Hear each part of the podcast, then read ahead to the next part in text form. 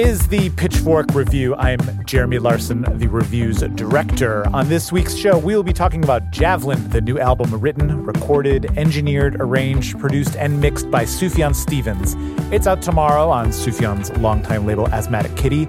Our best new music review is up on the site today, and I am here in a van with my friends to talk about it all. We have associate editor Sam Sodomsky, who wrote our review, and associate staff writer Nina Corcoran, who is wearing two baseball caps. how are you doing today, friends?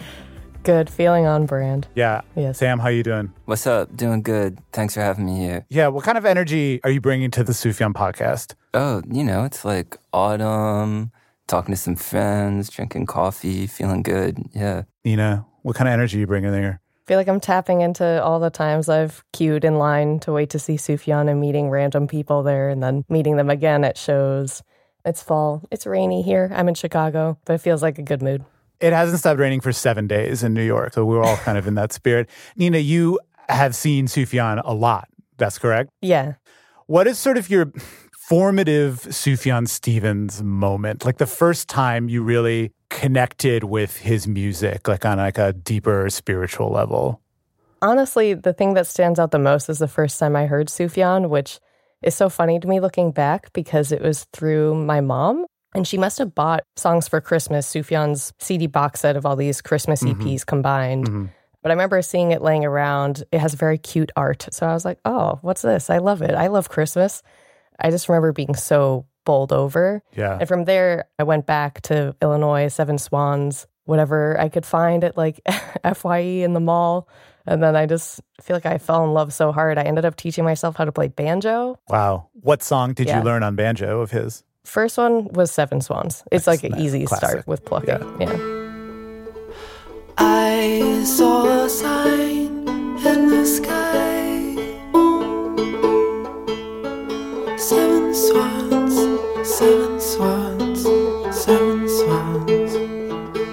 Sam, how about you? What was your sort of formative experience? I remember Illinois came out in like July 2005, mm-hmm. and I was mm-hmm. at a Jewish summer camp. I was on like music message boards at that time, and in the run up to that album, you would have thought it was going to be like this like huge block. I mean, it was this huge blockbuster, but the yeah. anticipation was so intense, and I asked my mom to buy it and send it to me while I was at camp, and it was a really good album to have at summer camp as a kid because there was so much to dig into. And most kids bring like a Pantera album or like the Snoop Dogg album. You're like, hey, cool, you can listen to this with all these swear words, and you're like, yeah, check out this concept record about Chicago. I was an agent for the Gentle Revolution. Mm-hmm. Uh, Your indie darling agenda was exactly. on point. Yeah the term literary got thrown around a lot. Mm-hmm. And with Sufjan, it was like, he was like waving the flag for music that was cerebral and ambitious. Right. And I think what he was like announcing with that record was this is a project. Everything is going to be this like big deep dive. The framework was mm-hmm. the crucial argument. And that really spoke to me as like a pretentious kid. Yeah. 100% me. yeah. Also, speaking of formative memories, I did want to say like, at an early Sufjan show I went to in 2006 was like when I met my first girlfriend, the first person I ever dated. Did you go together or did you like see her across the room? Like, no, she was sitting behind me and we didn't talk, but then we like met up on Last FM, which is like might as well have been a Sufjan fan site at the time. Wow. Uh, it's so of the era too. Last FM, it. like like like Tinder for indie kids in the aughts. Yeah, who lived in small towns. Yeah. Yeah. Like I remember one of the first Sufjan lyrics I was really struck by that I, like I didn't know you could do that in a song was in the song where he keeps saying with your shirt tucked in and your shoes untied like the way that image keeps coming back and you start uh-huh. being like why is he so fixated on that what does that mean and then you start thinking about what that suggests. All the glory when you ran outside with your shirt tucked in and your shoes untied and you told me not to follow you. I remember in 2005, it was a rainy day in Stevens Point, Wisconsin, and I drove to the Lonely Record store downtown and I bought the record. And I remember putting that album in the CD player in my car, and I was driving to work at uh, a Grazzi's Italian Grill, Grazzi with an apostrophe S, which is how we understood Italian food in north central Wisconsin at the time. I was transfixed from note one, song one, and I just like sat in my car and it was raining, much like it's sort of raining today. And I was kind of late for work because I was just sitting there and I didn't want to turn it off. And I think that initial outpouring of earnesty and ambition and like Sam said, sort of like literary artifice like spoke to me very much. I think especially because I was a sophomore in college. But it also especially because I don't think I'd ever heard something that ambitious outside of like prog rock or like in the sort of like indie music that I've been listening to. And so like ever since then I've been a really big fan of him. Oh God of progress, have you degraded or forgot us? Where have your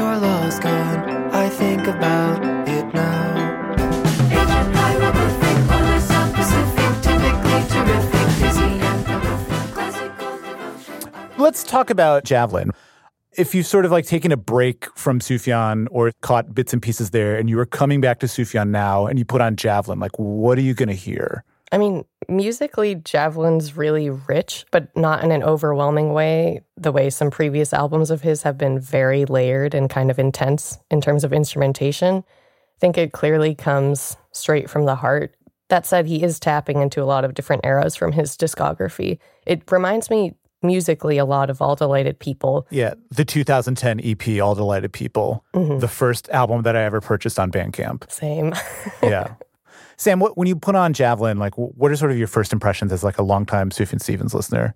I mean, at its core, I think it is one of his more solitary records. The songs, they deal with very introspective emotions mm-hmm. and they are very vulnerable. There's not a lot of proper nouns. Not a lot of proper nouns. Yeah. And when there are, they're the biblical ones he loves so very much. Yeah. Some of them sound like straight up breakup songs to me. Some of them sound like songs that are very specifically like seductions or love songs. Some of them feel very explicitly about grief. He always plays with this idea of being a confessional singer songwriter. Uh-huh. he loves people like Neil Young and Joni Mitchell, but he writes more like a short story writer where Yeah. he kind of wants you to fill in context. There is this tension between Sufjan Stevens as this like intimate singer songwriter who can make you weep at the drop of a hat. You know, you just like hear the plink of his banjo, and all of a sudden, like your tear ducts start to like shiver in the background. But but I find his music so dense and often like difficult to decipher. And this album to me is all about him processing how he feels about feeling so many things so much all of the time. And I think here he's finally trying to dilute it mm-hmm. and condense it into sort of smaller moments. yeah. But I still feel the maximalism of his brain, like working overtime constantly. And I feel like this album is trying so hard to not let it run a thousand yards away with some fanciful metaphor or some image that has come into his mind or a very long title of a song. I do think a lot of these songs talk about wanting to be loved. Like Sufjan wants that really nurturing, secure feeling of being loved deeply by someone because he describes it in detail over several songs with such a fondness. Like it hmm. feels like he's craving his favorite meal that you've had a lot before and you can't wait to order it, but you're still like, I don't know, on the middle of the road somewhere and can't have it just yet. He's so good at those complex feelings that maybe contradict one another, but feeling them simultaneously Yeah. where he might feel lonely and deeply pining for someone or missing them, but also kind of reveling in this Pat's memory of that type of nurturing love feeling that he misses. It's interesting you say that because I feel like a lot of that is wrapped in with his relationship with religion, which has been sort of like the constant, right? Like, Absolutely. And when you have a relationship with religion or like a higher power, like that is a complicated relationship that changes through your entire life. And when you have that as like your guidepost that shows up in every single record, I feel like mm-hmm. that can also inform how complicated you think about your life and the people in your life, you know? Right. Yeah, I kind of think with Sufjan, the key to his work sometimes is that it's less complicated than it's made out to be. Which I think would maybe make like his closest peer someone like Joanna Newsom, where there's like the really ornate architecture of their work, and then there's the subjects themselves, which are birth and life and death. Like it's some of like mm-hmm. the most innate things that people think about and worry about. And I think like on that note, an underrated quality of his music and something he's always been really good at is being romantic and singing about sex and love mm-hmm. and just human nature. From day one, the question of his songs would be like, is he singing about a lover or is he singing about Jesus? And like the answer is yes. Yeah. like the place his songs come from is just a very open ended question about love and faith. And to me, this record, part of what is so magnetic about it is he does away with a lot of the formal architecture of his records. Like, there's no statement, this record is about this. He's not mm-hmm. really doing any press about it.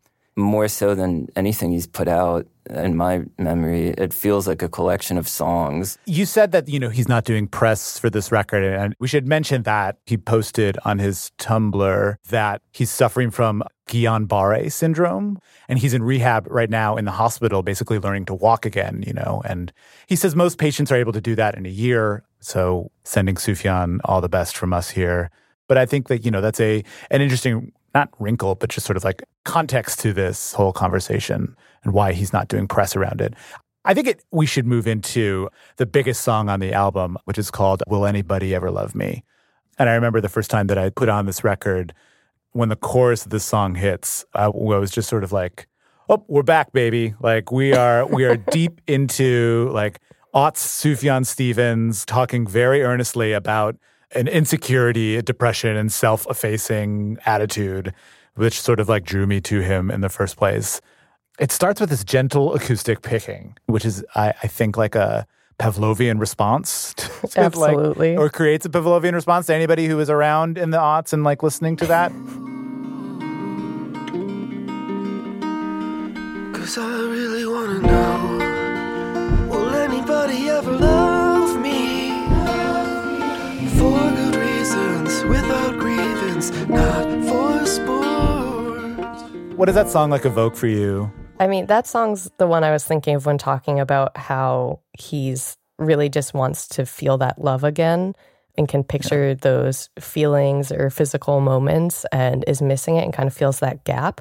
But I also, that does remind me that we haven't talked about the backup singers mm. who have such gorgeous voices on this album. And one of them is Adrienne Maree Brown, who I definitely did a double take when I was reading the credits because I know her as the writer and activist, and she's written the books Emergent Strategy, Pleasure Activism, just a really thorough and vivid writer. But finding out she sang on this was interesting, and especially because when reading her quote, you know, some of the singers shared what it was like for them to sing on these songs and what they got out of the experience.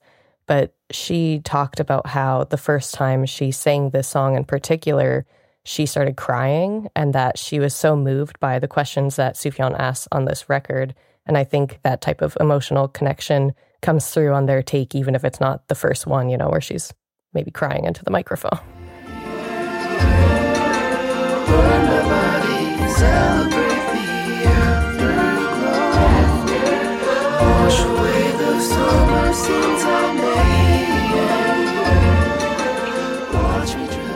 Sam, where are you on backing choirs? I'm into him. You're yeah. into them. Yeah, I think the usage works really well in this record. It's funny, like I totally know what you mean about like the we're back sensation and hearing a song like that. But then when you situate yourself in it, it's kind of like, well, like what Sufjan song does this really sound like? And the answer is like, I don't really think he has a precedent for Yeah. it. You know, I don't think he'd be able to write a song like that if he didn't do some of the experiments he did with like full on pop music on the last record and some of the mm-hmm. one off singles because it really works like a pop song. It even has like the kind of quiet verse, big chorus, and it's this very Sufjan way to get that same effect of a stadium singing along with your song. And there is like a kind of stadium quality to it. For me, that is like one of the subtle novelties of this record is hearing him write in those forms and write those kinds of melodies. And there was a quote around after Carrie and Lowell where he was like, I'm thinking less in I and thinking more in we, which can sometimes be like a death knell for a songwriter. Yeah. But for him, I think this record really shows that, where it's like these songs feel communal in a way, and the anxieties and the desires they speak to feels a lot more wide scale in a sense that feels very pop to me. Hi, I'm Lauren Goode. I'm a senior writer at Wired, and I'm co host of Wired's Gadget Lab, along with Michael Calore. Each week on Gadget Lab, we tackle the biggest questions in the world of technology with reporters from inside the Wired newsroom. We cover everything from personal tech because asking people to put a computer on one of the most personal and sensitive parts of your body is just like it's a big bet. Broader trends in Silicon Valley. There are just so many laid off workers out there that workers just don't have a lot of power. and the exciting and terrifying world of AI. it's inevitable that the internet is going to be filled with like AI generated nonsense. And so he just thinks he might as well make some money playing a small part in a thing that he sees as unstoppable. Wired's Gadget Lab is here to keep you informed and to keep it real. The entire point of the phone should be, on some level, to hate it. New episodes of Gadget Lab are available weekly wherever you get your podcasts. Do you think Sufjan was writing hooks when he was first starting out? What's great about this album, like he really is sort of trying to write hooks most successfully on Will Anybody Ever Love Me? Mhm. But I also think like So You Are Tired kind of gets at that too. Nina, you really like that song, right? I feel like listening to it for the first time, I just had that gut reaction of, oh man, we're back, but also feeling like he was sharing a lot of himself. Mm-hmm. It's interesting, unless there's an explicit statement or interview, you never actually know if an artist is singing about themselves and their music as opposed to a character. But that said, I do think Javelin's primarily written from Sufjan's perspective because it feels just more intimate, arguably, than anything else he's done. I know Carrie and Lowell was pretty explicit in examining his childhood and his past, but So You Are Tired is a great example of how Javelin lets Sufjan do a different type of close up and one that takes place in the present. Like it feels like we're inside his head and we can feel his heart beating at the same time. So you are tired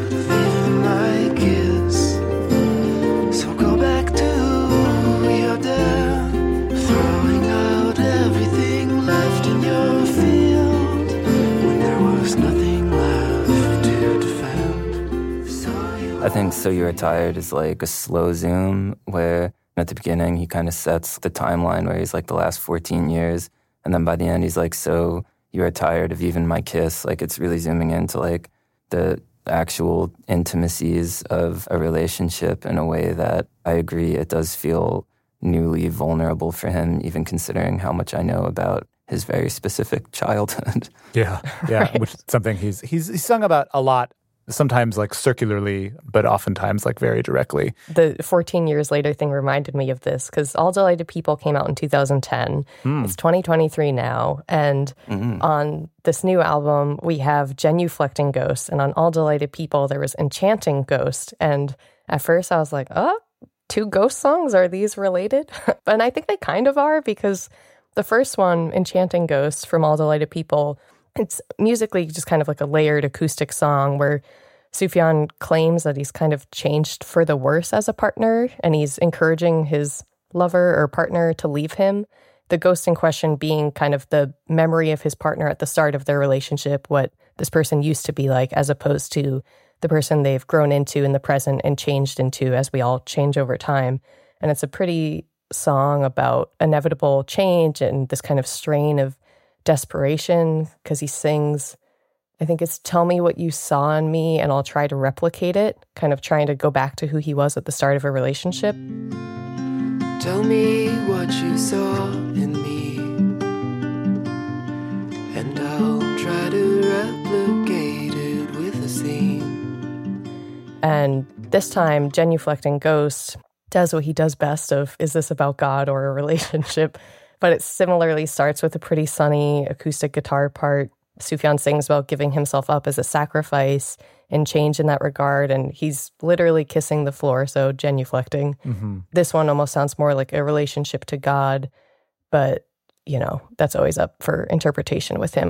It does kind of feel like a progression of almost being back at that same position again, but maybe this time being more accepting of that place in life. It makes me want to ask, do you find this to be an uplifting record or like a spiritually like depleting record? Because I find it to actually be kind of uplifting in the context of his catalog. And Same. that was sort of a relief to hear. Yeah. Yeah, I find it sort of like musically very uplifting. The blessing and the curse of Sufjan Stevens is that so much of his work is in conversation with itself, which makes it such a fun like cosmology to think about, right? Is that Mhm. like, oh, like this song, how does it sort of relate back to this song? Or like how have we seen him change from one album to the next? Is he growing as a person? Is he backsliding? And as fans of his music, we also grow and change with him. And this is a songwriter who's so closely interrogating his feelings mm-hmm. and never wants to let himself off the hook for anything that he's feeling. And it's sort of his job as a songwriter to try to like detail all of that. And so like his his corpus his entire discography becomes very insular right? Which is really fun when you're inside of it but i also feel that like can be impenetrable if you're just sort of maybe coming to this album being like i really like sufjan. Like look what, let's see where he's at now. It's like whew okay. It can be very imposing to sort of want to come to that level of like emotional honesty and emotional rigor that he's bringing to this. Right.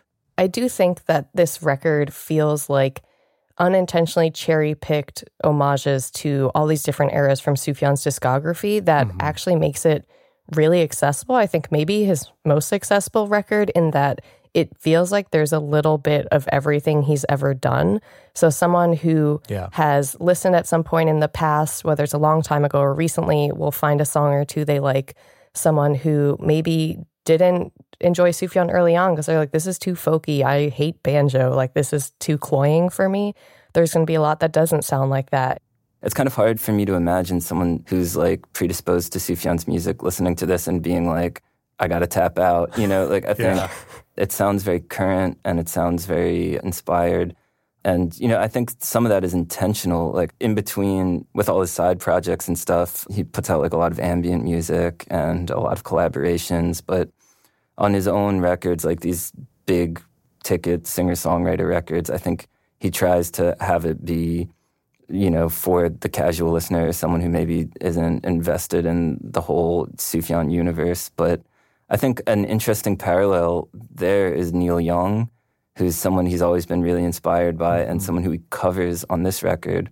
And of all the Neil Young songs to pick, he picks like a kind of maligned Neil Young song, which is the super over the top orchestral song that closes out Neil Young's like biggest blockbuster record.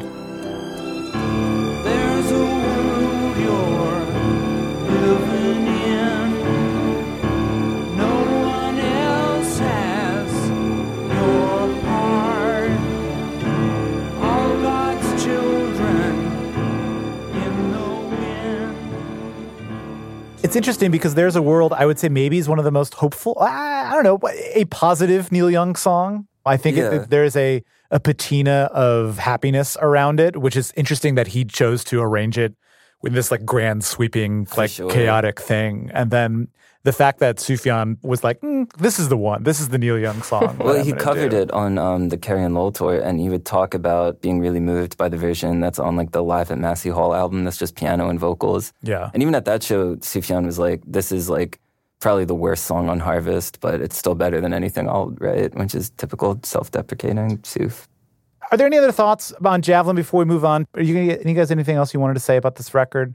I mean, I do want to just address that there's a song called Shit Talk, mm-hmm. which is incredible that it's called that and that he, you know, says no more talking shit in his little whispery voice. Mm-hmm. But that song's eight minutes, eight and a half minutes.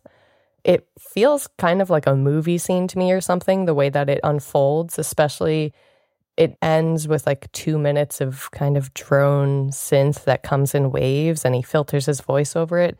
It turns into a really tranquil, almost numbing, eerie Yeah. ending that I love. That's a good example, I think, of how even if he's going big on this record, I do think it's a bit more subdued and pretty and less jarring of like, what if I try to do this massive long song that goes through these different genres and modes? I think it feels a little more delicate and nuanced in how he's handling it. Sam, parting thoughts on Javelin? I want to shout out that song, My Red Little Fox. I think it's beautiful. I mm-hmm. love when he says, Kiss me like the wind. He's, mm-hmm. Yeah. I love on that song where he says, My love, my queen, my bro, can dreams. Come save me, kiss me like the wind. It's good use of enjambment. That also does remind me, just super quickly, in the booklet that comes with the album, the very end of his last essay. I thought it was so cute. He's talking about like alien abduction, kind of, and being transformed and rebirth. Being sprayed with foam and returning to the natal state. But then he says, you know, I was born again in fullness and truth. I was a peanut. I was a pretzel. I was a pan fried shrimp, which is so cute. So cute. I loved it. Old twee habits never die. Sometimes you're just a peanut. That would have been my bio on Last FM. Oh, yeah. I was a pan fried shrimp. The Oscars are almost upon us, which means now is the time to start catching up on all of the buzz from this year's award season. I'm Katie Rich. I'm one of the hosts of Vanity Fair's Little Gold Men podcast. Every week, we cover the ups and downs of the Oscar race, from Barbenheimer to the Golden Globes controversy, and much more. We also have weekly interviews with some of the year's biggest contenders, like Emma Stone, I mean, that's how you know you really love and trust and respect someone is that we can absolutely fight. Paul Giamatti, It's like, holy f- he just nailed the shit out of that. Sorry. and America Ferrera. It's like Yeah. people standing around for hours just waiting to like be a part of this cultural moment. Whether you're a Hollywood insider or just want to win your office's Oscar pool, listen to Little Gold Men, available on Apple Podcasts or wherever you're listening now. So I asked you both to bring some of your favorite Sufjan Stevens deep cuts.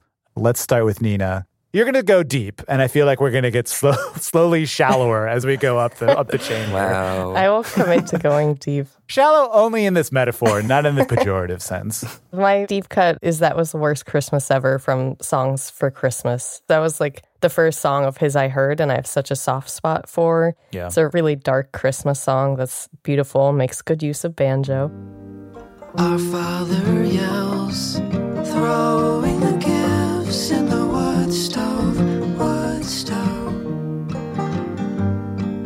My sister runs away, taking her books to the schoolyard. Amazing. Thank you for sharing. Sam.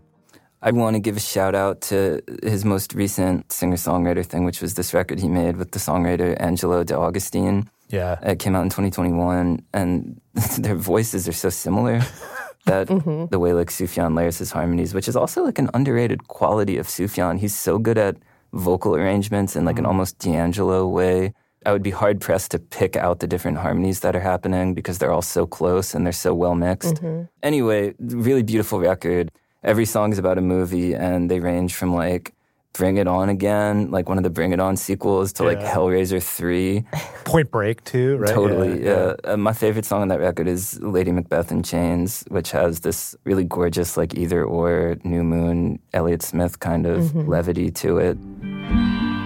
Drunk like a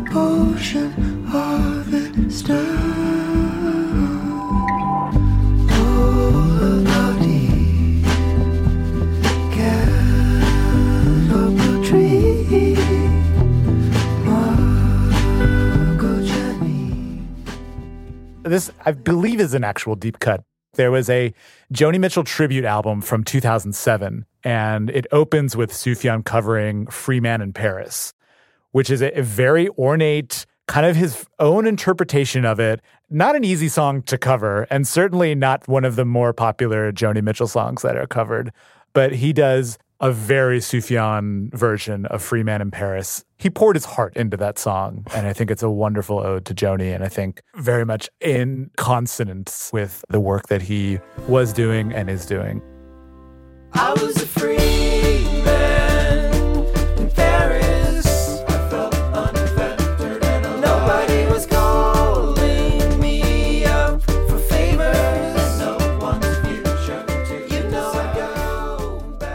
guys, thank you so much. I feel like we have been in a van with our friends talking about Sufjan and Javelin. Read Sam's review on the site. Yeah, read it. Can you do it again and say Sam's devastatingly beautiful review of Javelin? Hauntingly beautiful review. Nina, thank you for being a scholar, a fact checking cuz. Appreciate it. Stoked to talk about Sufjan. Love any opportunity to. Yeah, let's do it again.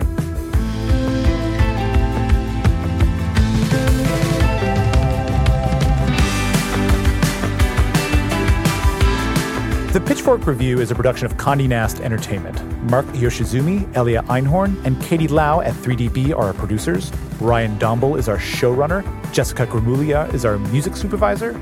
In addition to Sam's review, you can read more than a dozen Sufjan Stevens reviews on pitchfork.com. I'm Jeremy Larson. Thanks for listening.